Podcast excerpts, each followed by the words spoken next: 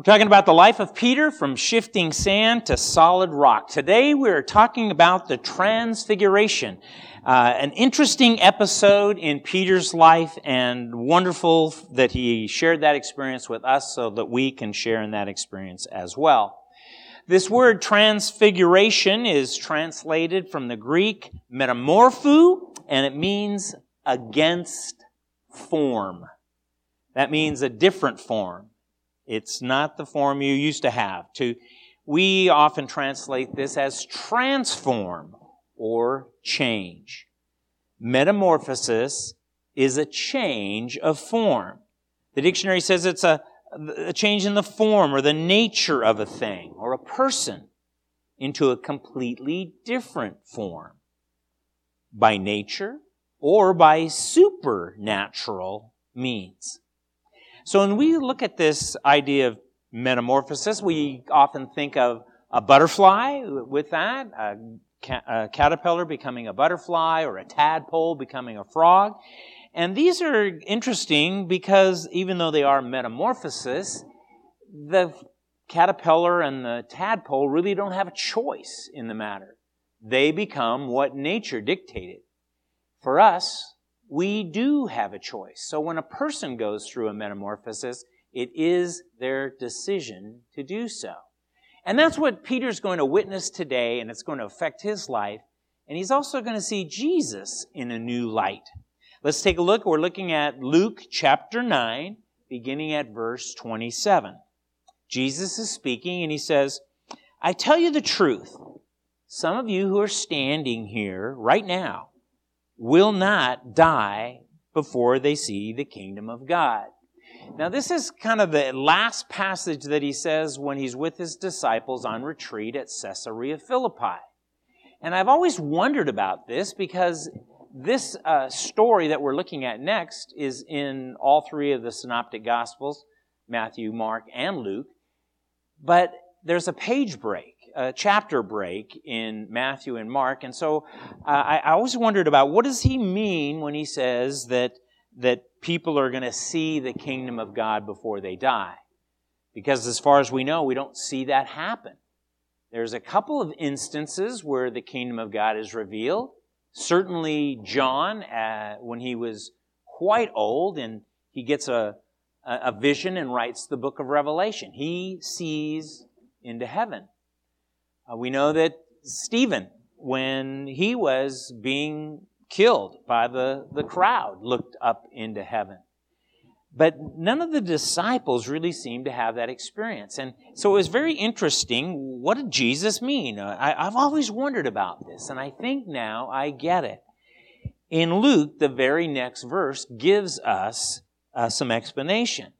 Now you have to understand that this is a mountaintop experience that showed Peter, James, and John a glimpse into the kingdom of God. And Luke goes on in verse 28 and says, About eight days later, Jesus took Peter, James, and John up on the mountain to pray. Now, Jesus often goes somewhere to pray. Sometimes he goes up to high places. That was very typical of people. Actually, Jesus isn't just going to pray, he's going to meet with God. He wants to spend time with God. And what a good thing for us to think about in, in our prayer life. That we don't just give God our laundry list, but we listen to God. What do you have for me, God? This time, and on several occasions, Jesus takes Peter, James, and John, the three of them. They are the three that go into the home of Jairus when his daughter dies, and those three witness this daughter coming back to life. Those are the same three that are invited by Jesus to come and pray with him in the Garden of Gethsemane the night before he's going to be crucified. He asks them to come along to watch, to pray. So Jesus does this. And it's interesting, too, that uh, for the Jews, for something to be legal as being witnessed, that you had to have two or three witnesses. So perhaps Jesus brings them along so he has witnesses to this event uh, and that'll stand up to the Jewish law. Verse 29 tells us that as he was praying, the appearance of his face was transformed. There's that word, metamorpho.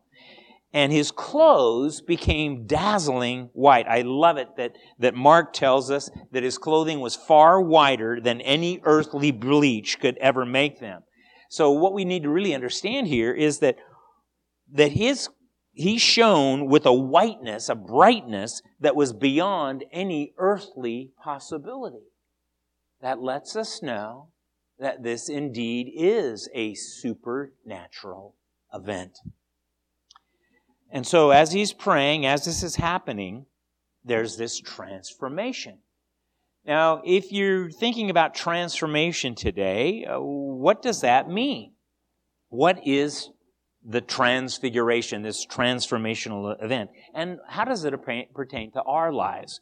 Well, the first thing I want you to see about transformation is that it's a supernatural event. It's not a natural thing these disciples get to see what the kingdom is like.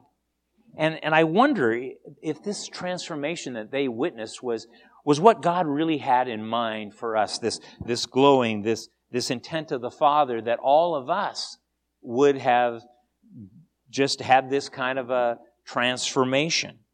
Uh, could it be that if had humans lived without that sin, without the fall in the Garden of Eden, that that we would have been transfigured at some point and taken directly to heaven. Because, see, there wouldn't have been a reason or a need to die. But that's not what happened to Adam and Eve. And that's not what happens to you and me. So transformation is supernatural, but it also is life. It, it is this choice of life that we have. Now, we sin, so we die. But with transformation we can live. Now, we, we don't glow, we don't, we don't shine awesomely, we die and, and we fall apart physically because the wages of sin is death. When sin came into the world, death came in there too. Verse 30 tells us that then two men, Moses and Elijah, appeared and began talking with Jesus. Now, this may well have been the greatest Bible conference that the earth had ever seen. I mean, you have these great guest speakers. There's Moses, who represents the law. There's Elijah, who represents the prophets. And then there's Jesus, who came to fulfill the law and the prophets. So you, you got Peter, James, and John witnessing this event. These three uh, supernatural figures, not earthly figures, uh, there on that mountaintop. And what they see is that this transformation is glorious. Verse 31 they were glorious to see. And they were speaking about the exodus from this world, which was about to be fulfilled in Jerusalem. Jesus is going to leave. He's this word exodus, a Greek word, means to depart or to decease, to exit by death. And that's what Jesus is going to do. He's going to exodus. But he's going to be his choice. And it's, it's so interesting when we see this new figure of Jesus. Perhaps this is his real authentic. He became a man. He, he went through the incarnation, becoming as a human being. Well, when he did that, he took on the form of man and perhaps left this heavenly body behind. And what is amazing to me is that verse 32 tells us that Peter and the other disciples had fallen asleep. Peter fell asleep? Really? I mean, Matthew tells us they fell face down on the ground in terror. So, did they pass out? Uh, did they fall into a trance? Whatever happened, it, it was it was wild and it was crazy and and then it tells us that when they woke up, they saw Jesus. They saw his glory and the two men standing with him. Now, as Moses and Elijah were starting to leave, Peter, not even knowing what he was saying, blurted out, I love this. Peter didn't even know what he's saying, but he still has a way of saying something, and he, and he blurts. Do you know somebody who blurts? Peter blurts. and he says, Master, it's wonderful for us to be here. Let's make three shelters as memorials one for you, one for Moses, one for Elijah. Peter doesn't get it. These are heavenly beings. They don't need earthly shelters. But he is very excited. He, he's emotional in that, and transformation is emotional. Peter gets excited. He's having a great mountaintop experience. He gets so excited he doesn't even know what to say. That doesn't keep him quiet, but he, he has something to say anyway, even though it really doesn't make sense. The other thing we note here is that transformation is wonderful. It is filled with wonder. Peter thinks it's wonderful. He wants to stay there. He wants to, to build memorial shelters.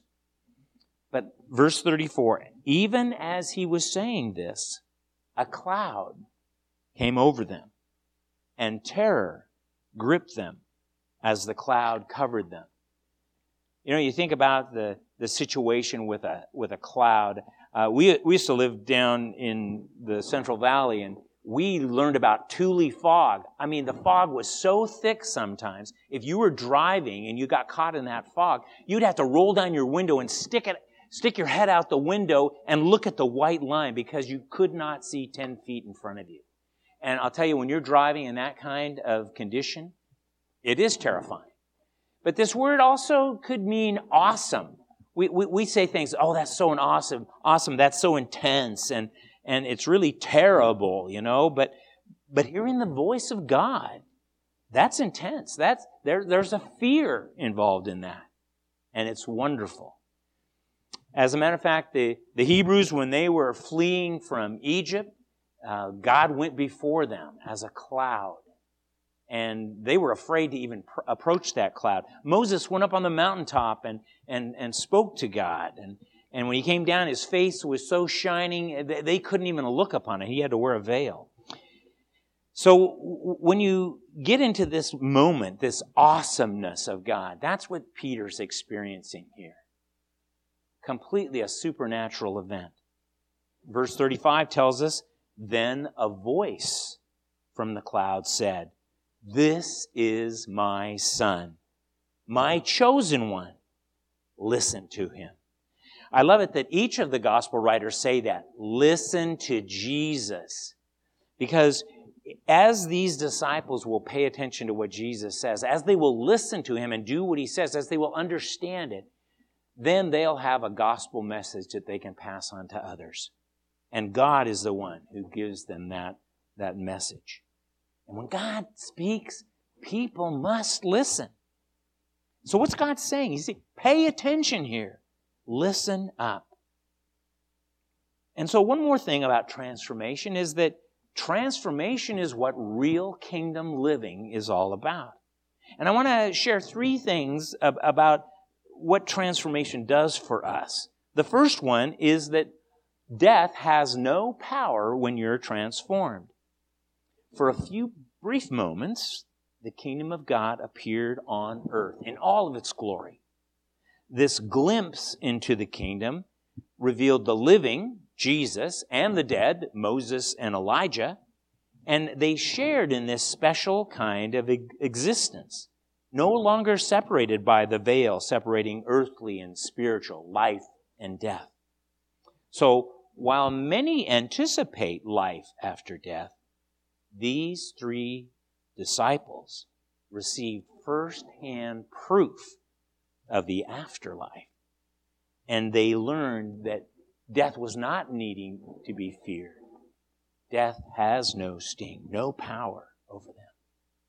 Number two, the, the kind of kingdom living that transformation gives us is that we will not experience the effects of evil. After we die, our bodies will take on these same nat- uh, supernatural attributes. This glimpse of the future kingdom of God assures us that we will all have bodies, but they will be impervious to pain.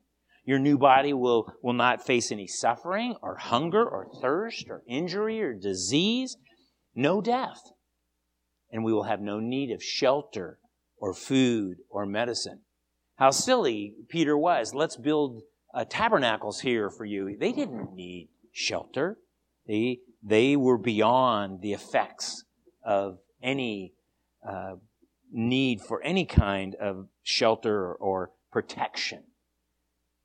And the third thing that we see here is that with Jesus, we win. Suffering, death, COVID, wildfires, dementia, all the forms of evil are, they're just earthly concerns. Remember Jesus. Seek the kingdom. Stay with God's plan. Live, love, and the glory of God awaits you at the end of your journey. That was what Peter and James and John experienced on that mountaintop. Now, later, Peter wrote about this in his second epistle. And what he wrote about was that we should pay attention to the living word Jesus. And we should pay attention to the written word, the Bible. Here's what he says. This is uh, 2 Peter 1 12. Therefore, I will always remind you about these things, even though you already know them and are standing firm in the truth you've been taught. It is only right that I should keep on reminding you as long as I live. For our Lord Jesus Christ has shown me that I must soon leave this earthly life. So I, I will work hard to make sure you always remember these things after I'm gone. For we were not making up clever stories when we told you about the powerful coming of our Lord Jesus Christ. We saw his majestic splendor with our own eyes. We, and we received honor and glory from God the Father. The voice from the majestic glory of God said to him, This is my dearly loved Son, who brings me great joy. We ourselves heard that voice from heaven when we were with him on the holy mountain. Because of that experience, we have even greater confidence in the message proclaimed by the prophets. We have greater confidence in the written word of God. He says, You must pay close attention to what they wrote for their words are like a lamp shining in a dark place until the day dawns and Christ, the morning star, shines in your hearts. And he's in verse 20, above all, you must realize that no prophecy in Scripture ever came from the prophet's own understanding or from human initiative. No, these prophets were moved by the Holy Spirit and they spoke from God. So, what's Peter telling us? Always remember Jesus. Have everlasting life. Pay attention to God. Pay attention to His Word. Be moved by the Holy Spirit. Now, there's one last verse in Luke that goes with this passage. It's verse 36. When the voice of God finished, Jesus was there alone and they didn't tell anyone at that time what they had seen. Matthew and Mark tell us that Jesus told the disciples, hey, don't say anything about this until later. You'll know when the time is right. And they held on to that, these three witnesses of the transfiguration, of the transformation that waits all of us as Christians. I want to share one more thought with you about this idea of transformation, and it's from Romans chapter 12, where it says, Let God transform you. And what does God want to transfer you, transform you into? But a new person. And how does He do this? By changing the way you think. Now, Peter had a great emotional experience on that mountaintop, and, and I love these mountaintop experiences. I feel close to God when I go to places like Lake Tahoe that's so close to us, and, and you can just feel and sense the presence of God. But that feeling, that emotion is not enough to sustain us when we come back to live in the valley, in the trenches. But if you will let God transform you, not just your emotions, but also your heart and mind, the way you think, then you will learn to know God's will for you, which is good and pleasant and perfect. So, what has Peter learned and what has he passed on to us here? What are the benefits of understanding transformation, the transfiguration? Now, the theological name for this experience is sanctification, the process by which we become more like Jesus, which is the Father's goal for each of us all along. Now, have you ever had a mountaintop experience? Great. Have you experienced Jesus uh, with you down in the trenches? Wonderful. But let Him really transform you by changing the way you think. Metamorphosis. Your choice to enter in this process of transformation that the Holy Spirit brings about in each of our lives when we really choose to follow Jesus. And in the end, who you really are is what really matters. So God bless you. May you too experience this transformation in your own life. When you seek God with all of your heart and your mind, you too can experience what Peter got to see on that mountaintop and what changed his life forever. God bless you.